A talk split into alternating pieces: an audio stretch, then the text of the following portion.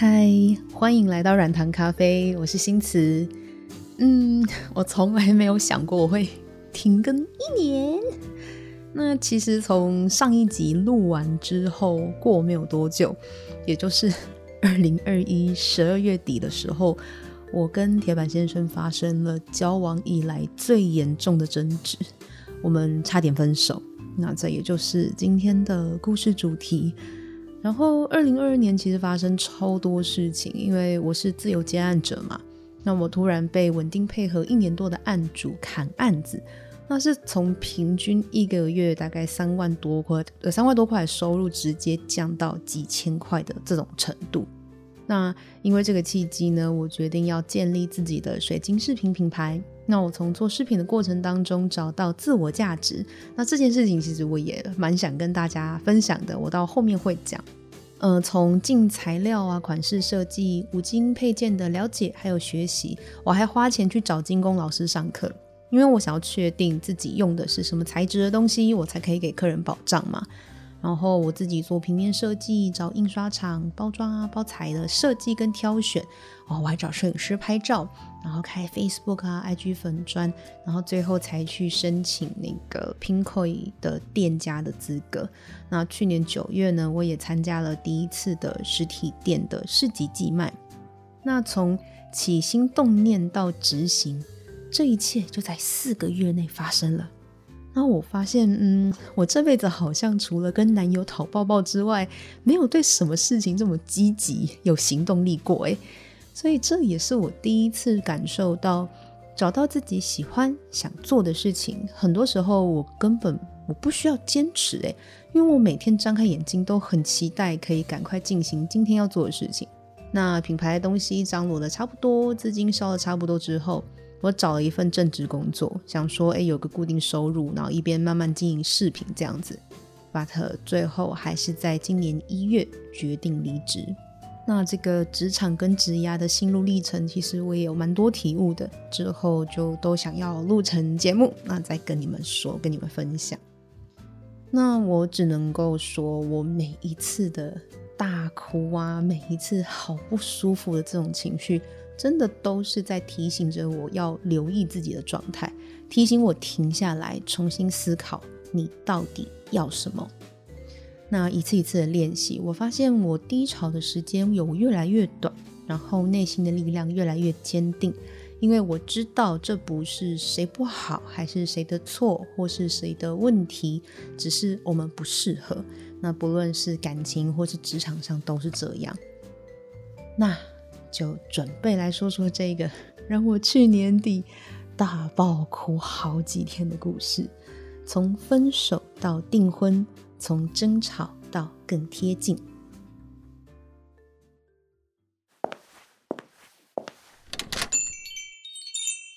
欢迎来到软糖咖啡，我是新慈。我相信，只要读懂情绪，它会是让我们更认识自己、解开痛苦的关键钥匙。现在用一杯咖啡的时间，跟自己来场约会吧。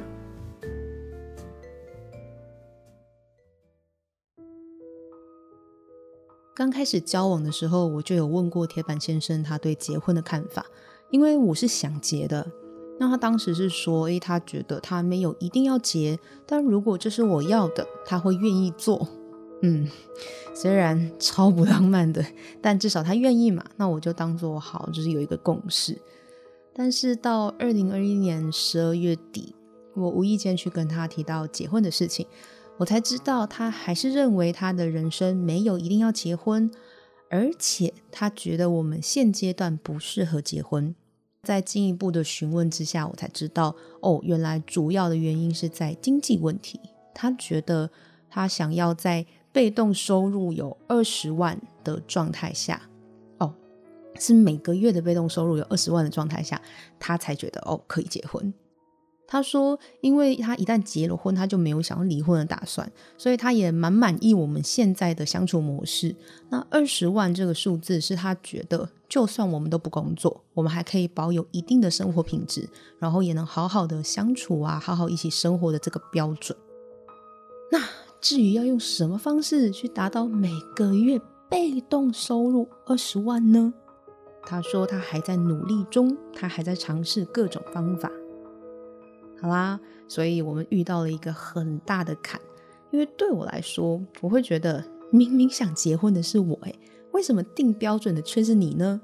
被动收入二十万，诶，不是主动收入哦，我根本想象不到我可以怎么做。其实我觉得这好像是不太可能达成的事情，对我来讲。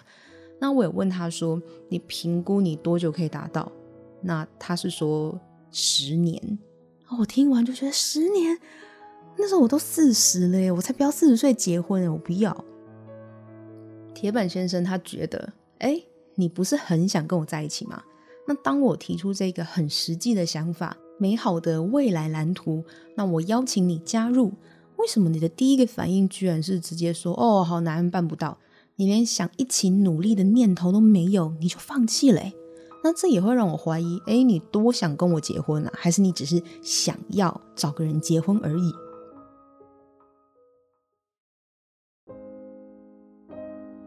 那听到这边，聪明的你一定有发现，我们两个对结婚的想象完全不一样。对他来说，婚姻的意义更多是法律上的承诺，甚至可以说是一种束缚。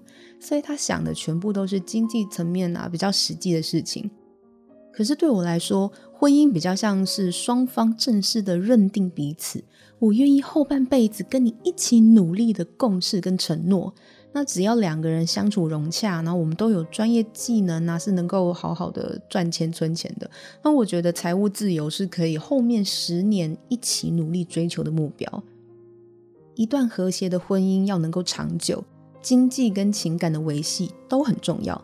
那我觉得我们的想法都蛮合理的啦，只是说占比不同。那他更在意务实层面，我更重视情感层面。但是。他明明也有表示说，他想跟我继续在一起，他没有要分手。不过我要的真的只是所谓的共识跟承诺，他其实有给耶。那婚姻制度保障的是财产跟法律相关的事情，其实婚姻从来不会保障爱情。那我也没有想要绑住他，我也没有考虑生小孩，暂时没有啦。我这么想要结婚，我到底是想要什么东西？我到底在追求什么呢？那如果照现在这样子情侣的模式，我们继续同居啊，相处，会有什么问题吗？我好像一时也想不到缺点呐、铁板先生是一个超级独立的人，他洞察力强，赚的比我多，他也会自己下厨啊，自己缝衣服啊，他家里有什么东西坏掉，他也都蛮会修的，他可以把自己照顾得很好。那我不知道他为什么跟我在一起，我不知道他为什么对我这么好，因为他从来不会主动说爱我，他也很少去称赞我。那后来呢，我慢慢的去厘清，我很可能是想要透过结婚仪式来得到被另一半认定的感觉。我期望另一半那种很渴望我啊，很想把我定下来，后半辈子就是要定我了这种很强烈的心意。嗯，原来是我还没有办法肯定自己的价值，我需要由伴侣的认定来得到更多力量吗？原来还是我不足够吗？哇，我那时候真的是差一点又要掉进自我批评的这个状态里面了，所以我赶快转念，就我想想说，哼，好，那我自己短时间之内我还可以怎么做来增加我的自信心啊，还有选择权。这两年，我决定要自由接案，其实有一个很大的目的是，我想要留更多的时间去找寻我真正想要做的事情。所以我赚的钱少蛮多的。既然如此，我就先停吧，我先用现有的专业技能赚到最多的钱再说。再来就是，我接受我现在的状态，就是一个还需要从伴侣身上得到认可的女人。我相信自己未来一定会更有力量。但是如果现在没有讲清楚哦，我就这样子跟他继续交往下去，在某些时候我一定会觉得委屈，因为我不想这样。难道我是有差到找不到一个条件 OK 也愿意说爱我，或者是愿意跟我结婚的男人吗？哎，我真的宁可单身，我也不要待在一段有疙瘩的关系里面。那其实这样的心态对铁板先生也不公平嘛，因为其实他对我非常非常的好。只是说我现阶段我重视的点跟他没有办法达成共识。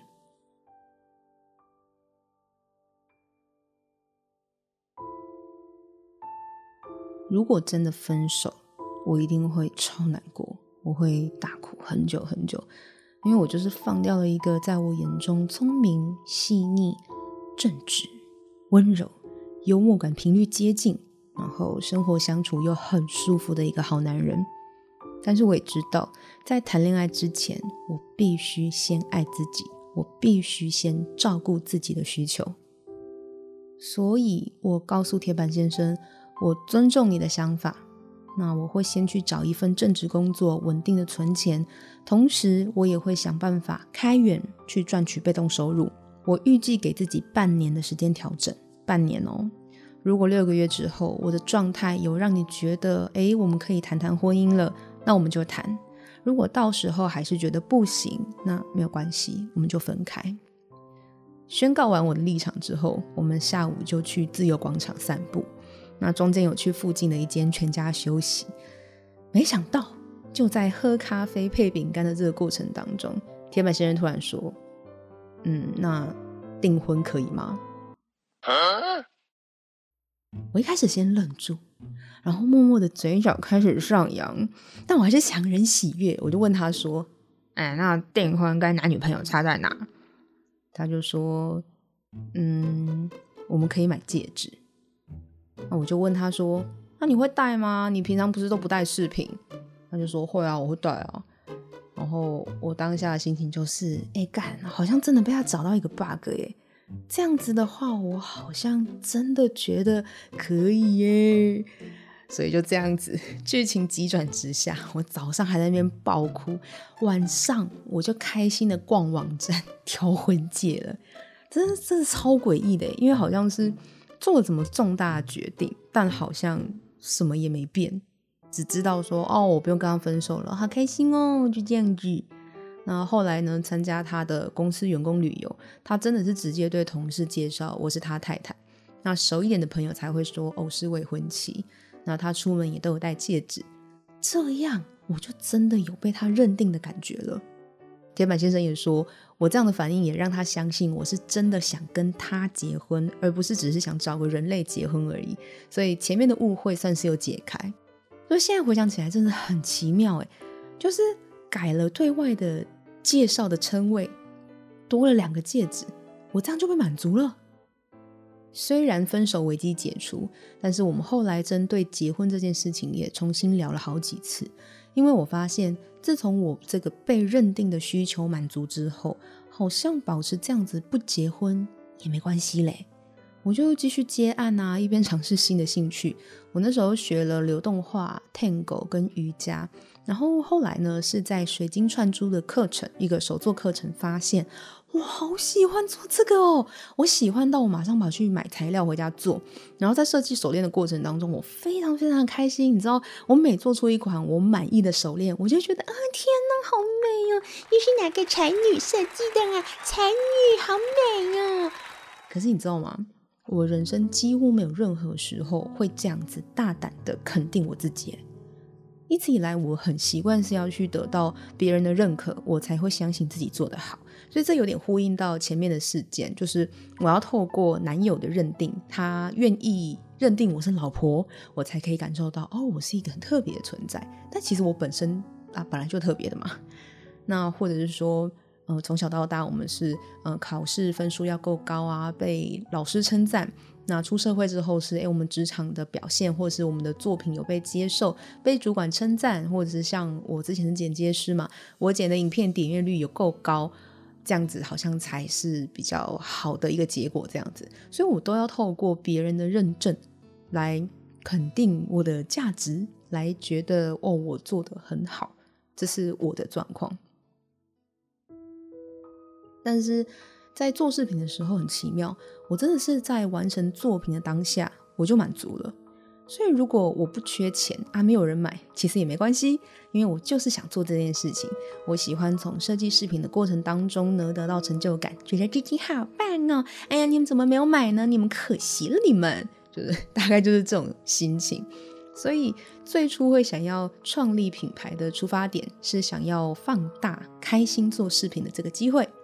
那我设计的款式呢，如果有人刚好也觉得漂亮，就买回家，那这当然会给我很大的鼓励，而实质的收入也可以让我继续买材料做这件开心的事，再把美丽的事物跟快乐的心情带给大家。那这又让我想到一件事。